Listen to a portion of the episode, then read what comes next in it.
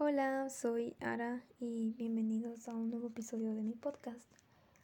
Wow, simplemente wow, hace mucho no grabo por aquí y no subo nada por aquí desde el 19 de febrero y es 22 de abril. No estoy muy segura si lo subiré el, el mero 22 de abril, pero bueno, no lo sé, pero ahora mismo es 22 de abril. Y qué impresionante lo rápido que pasa el tiempo. Yo no creí que pasara tan rápido. Mm, pero vaya, eh, no sé, es, es, muy raro. Realmente sentí que había pasado una semana, pero pues ya tiene meses. Bueno, sí, ya tiene esos meses. Y bueno, ¿qué tal están? ¿Cómo, cómo han estado? Yo pues, la verdad no han sido unos días increíbles. De hecho, no ha sido ni meses, ni un mes increíble. No, no hemos empezado bien abril ni marzo. Bueno, empezó más o menos bien marzo, pero bueno, una que otra cosilla por marzo que... Pero bueno, eh, pero aquí estamos. Mm, justamente el tema de el podcast de hoy es algo que he estado pensando demasiado y no sé, me tiene me tiene con sin dormir en las noches, el pensarlo demasiado. Pero bueno, es hablar sobre las mentiras. En, en que como tal, ¿qué consiste hablar de las mentiras? Bueno, refiriéndonos a las mentiras como tal, eh, lo que implicaría mentirte a ti mismo y como tal, en general es más el tema de mentirte a ti mismo. ¿Por qué? Porque yo me he estado mintiendo a mí misma por mucho tiempo, fingiendo que estaba bien. Llegué a mentirlo con las demás personas, que llegué a sentir que me estaba mintiendo a mí misma y reprimía mis emociones porque me mentía a mí misma, lo cual no es no es nada recomendable. De hecho, tienes que expresarte, sacar tus emociones. Está mal que te las guardes porque al final va a perjudicar en tu salud, mm, por desgracia. Ya estoy pagando las consecuencias, pero aquí sigo mintiéndome día a día y reprimiendo nuevamente mis emociones. ¿Por qué es tan complicado para uno el sacar tus emociones? Mm, hace poco estaba analizando eso conmigo. Eh, esas pocas veces que me gusta eh, pensar en mí enfocarme en mí. Y realmente me di cuenta que desde muy pequeña me enseñaron no, no, no como tal me enseñaron, sino me dieron a entender que era eso. El lloraba por algo y me decían lo típico que decía tu madre o tu padre, que te voy a dar una razón para llorar. Realmente yo creí que necesitaba una razón fuerte, o sea, una razón grande, grande para llorar y me reprimí demasiado mis emociones. Realmente era algo que me decían mucho.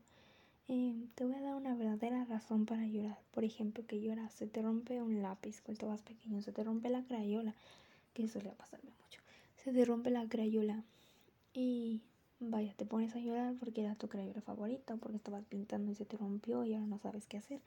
Eras pequeño y tu madre o tu padre se acercan y te dicen que realmente que esa no es una razón para llorar y te regañan.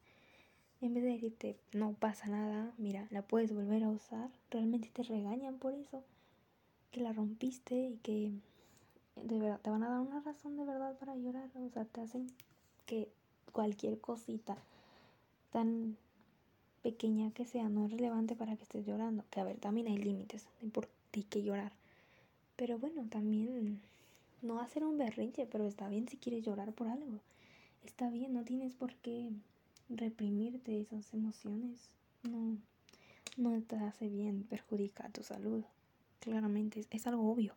Va a perjudicarte a la larga y va a pasar. Y eso tenlo por seguro que va a pasar si sigues reprimiendo tus emociones día tras día tras día. Es muy complicado, muy, muy complicado porque desde pequeño te enseñan eso, te regañaban por llorar, entonces dices, ok, no voy a llorar porque me regañan. Y tiene que haber una razón lógica, algo más fuerte, más grave para que llores. Pero ¿por qué no puedo llorar simplemente porque me ha salido mal un trabajo, me ha ido mal en un examen? Mm, no sé, porque me he puesto nervioso al hablar con más personas. ¿Por qué no puedo llorar por eso? No es una razón lógica para llorar, no es una razón tan grande para ti para llorar. Es algo no lo sé, no lo sé, es complicado. Pero llegué a mentirme de esa forma que necesitaba algo de verdad, algo lógico, algo fuerte. Que era estúpido llorar por esas cosas, que dejé de hacerlo. Y realmente un sentimiento que tengas es algo fuerte, digámoslo así. Como nos enseñaron desde pequeños a ciertas personas. Aunque creo que toda madre y todo padre nos dijo eso. Estoy segura que fue dicho salió de sus bocas.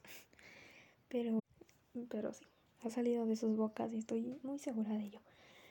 Pero bueno, em, realmente, mm, bueno, un verdadero sentimiento, así como nos los enseñaron de pequeños, que era algo intenso, tus sentimientos, pongámoslo así. De, mm, no sé, un ejemplo no tan, tan extremo, porque muchas personas lloran por eso, iba a decir, una ruptura de una relación, pero bueno, muchas personas lloramos por ello. Unos antes, otros después, pero lloramos a fin de cuentas o simplemente la pasamos mal. Em, no lo sé, que hayas, te, dé un sentimiento, el que hayas eh, reprobado un examen, pongámoslo así, tú días antes estudiaste, te preparaste, te sentías muy segura, muy seguro en tu examen y estabas, lo diste todo y te lo entregan y sacas una mala calificación, repruebas, pongámosle un 5. Y te sientes mal y te dan mucha, te da mucha impotencia, te da muchas ganas de llorar porque tú diste demasiado y no se vio reflejado en el examen y te sientes decepcionado de ti mismo y te sientes mal y te pones a llorar. No lloras en el colegio, lloras en casa, no sé.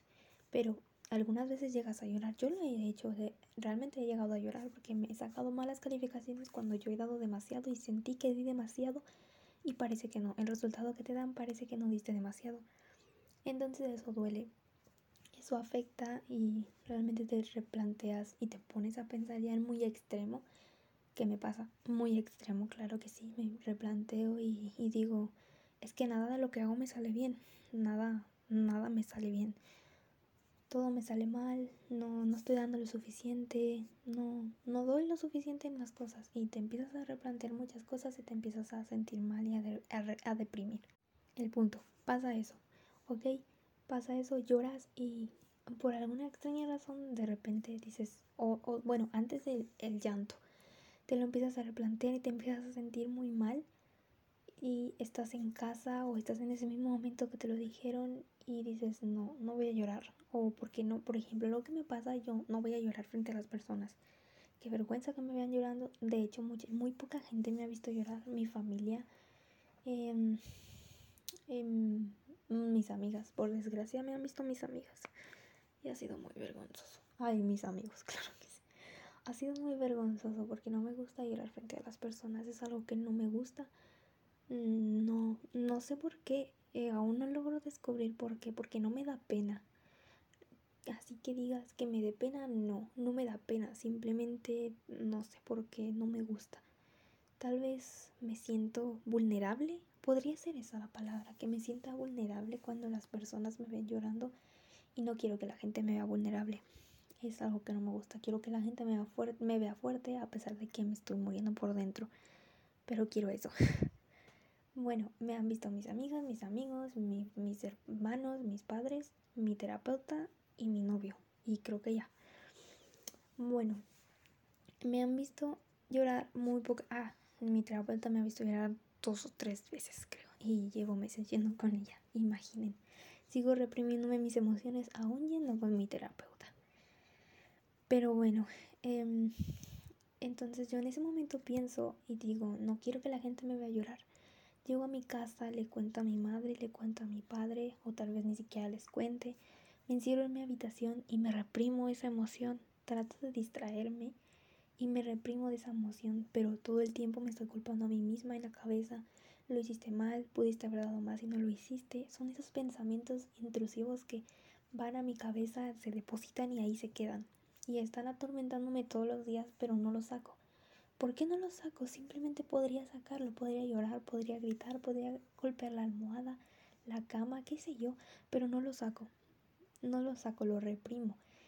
Entonces, inconscientemente me lo estoy quedando, me lo estoy guardando y después me duele el pecho. Es algo que me he dado cuenta, el reprimir mis emociones y el estar todo el tiempo mintiéndome a mí misma y mintiéndole a los demás, reprimiendo mis emociones, hace que me duela el pecho de una forma muy mal. Me duele el pecho fatal. Mm, son como piquetes, no sé, es un dolor muy extremo que me da en el pecho y me siento muy mal, mi cuerpo se siente todo cansado, me siento con el cuerpo cortado sin tener ninguna enfermedad, sin tener gripa ni nada, pero me siento muy cansada. Entonces eso es lo que implica, esa es la consecuencia y aparte también reprimir tus emociones te hace mucho más daño en otras partes del cuerpo. Me había dicho mi madre, pero no me acuerdo qué era. El punto es que de que tanto te reprimes, de tanto que te mientes a ti mismo, eh, ah, tiene un daño a la larga. Entonces, mm, simplemente no lo hagan. Mm, por, bueno, suena muy fácil decirlo, ¿no? Suena fácil decirlo, pero aplicarlo ya es diferente. Pero realmente implica muchas consecuencias. Y está bien. ¿Para qué soy una persona? Como una vez me dijo mi psicóloga y estoy tratando de... De hecho, creo que fue ayer o antier que... Mm, ayer. Que me puse mal y me puse a llorar.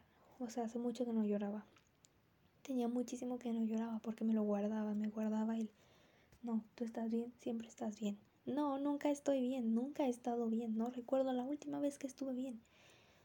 Pero bueno, esto es muy deprimente, no voy a decir tantas cosas deprimentes. Mm, entonces, realmente yo ayer me, me dejé sentir, tengo derecho a sentir merezco sentir, merezco sacarlo, entonces decidí hacerlo. Tú como persona mereces sentir, te lo mereces. Si deseas llorar, llora, llora lo más fuerte que puedas. O si quieres llorar en silencio, si eso te gusta más, adelante, llora en silencio. Que nadie te reprima, ni tú mismo te reprimas el llorar. Porque está bien, es sano. De hecho, es muy sano liberar, el sacar el, llanto, ya, sacar lágrimas, es bastante sano. Y si deseas gritar, hazlo. Si deseas golpear la cama, la almohada, un peluche, no paredes, no golpeen paredes. Pero si desean hacer eso, háganlo. Lo que los haga sentir bien. Hay veces, hay personas que el cantar los ayuda, el bailar, el hacer ejercicio, el simplemente salir a caminar, el escuchar música, lo que tú seas, sepas que te funcione, hazlo. No te mientas a ti mismo y a ti misma una y otra vez que estás bien y te reprimas tus emociones porque no es sano. No es nada sano y a la larga te va muy mal. Te va mal. Mm, también, a ver, él también he hecho eso de que mientas. A mí me ha pasado que el que yo me miento a mí misma eh, suele ser algunas veces también no con cosas de sentir, ni de llorar, ni de que estoy bien, de no sé, eso mismo que estoy, no estoy triste. También lo que me ha hecho y me y es malo. Bueno, no sé, sí, sí es malo. Bueno, yo lo considero malo en mi vida. No soy psicóloga, no, no sé nada de eso, pero yo lo considero algo un poco malo en mi vida. Es seguir viviendo día tras día con escenarios imaginarios si tuviera que decir cuántos escenarios imaginarios he tenido a lo largo de mi vida, no acabo. empecé a tener escenarios imaginarios mm, cuando tenía, qué sé yo, 11, 12 años o menos, creo yo. O sea, a ver, desde chiquito es común, pero llevarlos en tu día a día y vivir con ello y sentir cuando sales de tus escenarios imaginarios, sales de tu burbuja, sientes un vacío enorme y no quieres, dices, no, es que esta vida no me gusta, voy a seguir viviendo mi vida imaginaria y con esa soy feliz. A ese punto ya no es muy sano. Que a ver, está bien imaginar, está bien soñar, pero entender qué es eso, tu imaginación y qué es un sueño y ya está. eso es lo que me falta. Aprender que es mi imaginación, que no es real. Yo desde pequeña lo he hecho, desde tengo, yo creo que 12, 13, no 11, 12 o 13, bueno, la verdad no me acuerdo. Pero yo ya empezaba a tener mis escenarios imaginarios y yo creí que era muy normal. Empecé a hacerlo tanto en mi vida que yo ya lo tenía muy normalizado y decía, mm, pues no sé si las demás personas lo hagan, pero pues a mí me gusta esto. Prefiero vivir en mi burbujita, prefiero vivir con mis cosas imaginarias que afrontar la realidad, la vida de mierda, más o menos. Afrontar eso. No quería, no quería eso. Entonces empecé así y hasta que hubo una amiga que me dijo que hacía lo mismo. Entonces me saqué de onda y dije, wow, no soy la única. Hasta que escuché un podcast y escuché varias personas y dije, oh, mierda, eh, realmente, realmente es algo que pasa muy seguido en, muchas personas.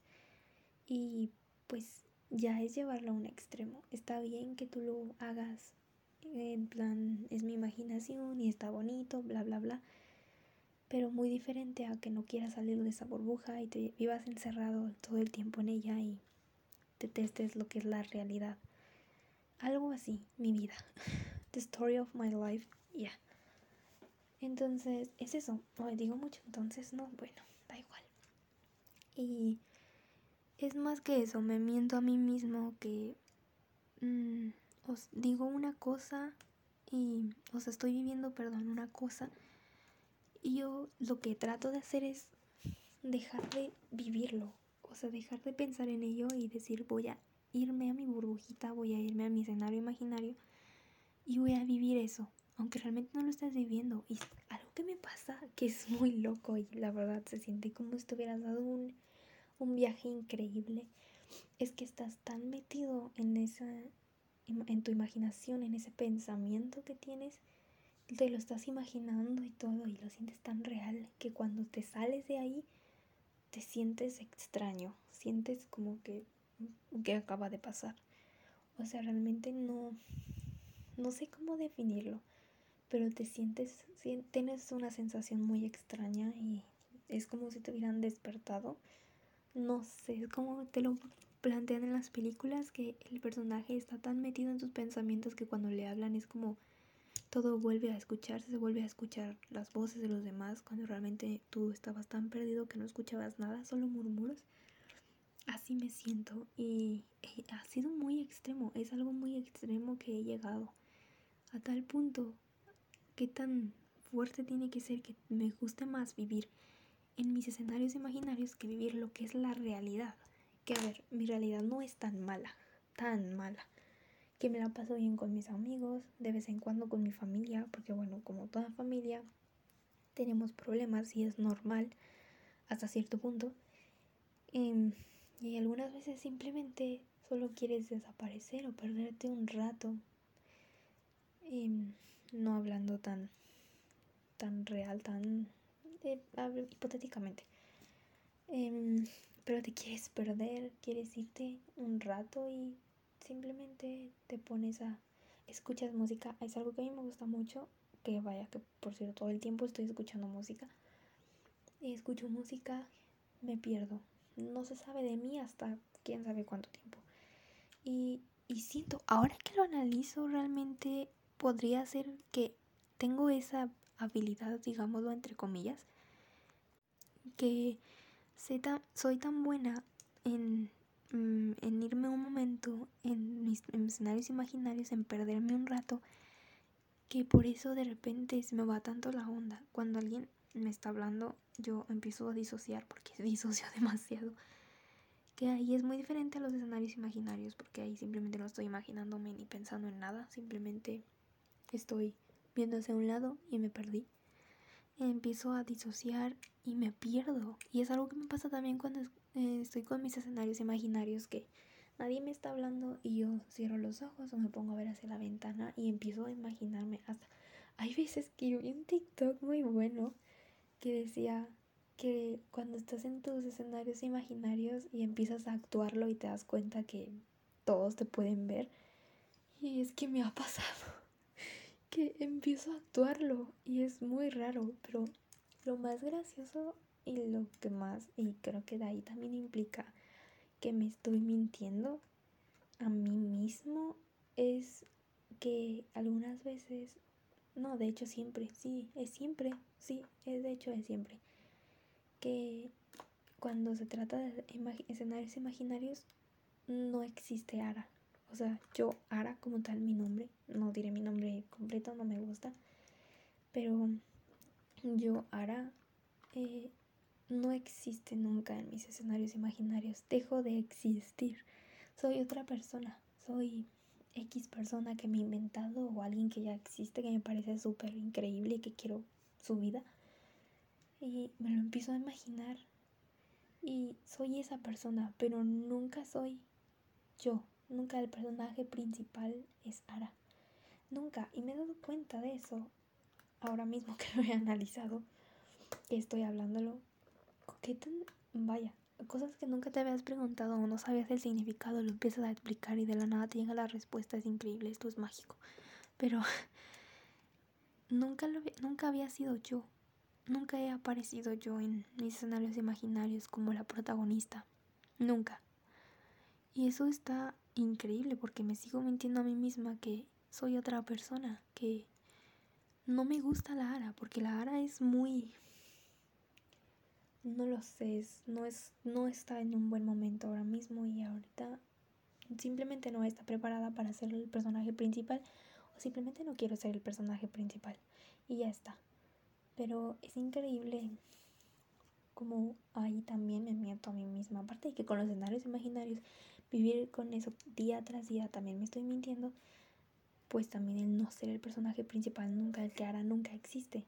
También es mentirme me estoy mintiendo. ¡Wow! ¡Qué impresión! No me había dado cuenta de eso. La verdad es que no. Y, y sí, estoy tan acostumbrado a mentirme día tras día que lo veía tan normalizado, lo estoy viendo muy normalizado y ahora mismo me estoy dando cuenta que tengo que cambiarlo sí o sí. Que está bien tener escenarios imaginarios de vez en cuando, pero no mentirte de esa forma. Me estoy mintiendo de una forma ya bastante extrema de que mi vida es otra cuando realmente no lo es y tengo que afrontar la realidad de que mi vida es esta. Así así se hizo y, si hay cosas que no me gustan y que puedo cambiar como como yo como persona lo voy a hacer. Que de hecho sí hay bastantes que puedo cambiar para bien y lo, puedo hacer.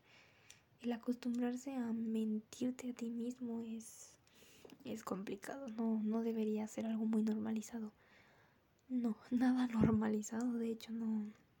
Es increíble como yo y muchas personas estoy segura que están tan acostumbrados a mentirse a sí mismos que lo ven tan normalizado. Ahorita mismo que lo estoy explicando un poco más este tema, me doy cuenta que sí, en mi vida está tan normalizado que yo no lo veo mal. Nada mal es, es increíble, es impresionante y es, es grave, sí, porque no es correcto que me mientan.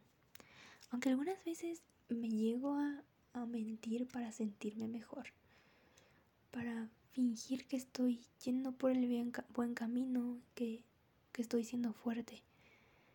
Pero realmente me estoy mintiendo en ese proceso, entonces no serviría de nada porque me estoy mintiendo, estoy engañándome. Entonces, no sirve de nada. Mm, mm, creo que le estoy dando demasiadas vueltas. Mm, pero bueno, es, es, es complicado, sí. Creo que se ha escuchado la vibración del mensaje. Perdón por eso. Pero bueno, tal vez, solo tal vez no, sí, tal vez sí. Me estoy yendo demasiado el punto es ese, no mentirse a sí mismo, mm, el cómo te llegas a, a mentir tanto que lo crees y lo tienes tan normalizado en tu día a día y en tu vida que después te das cuenta que no es así y es un golpe bastante duro. Para mí no, no lo está haciendo.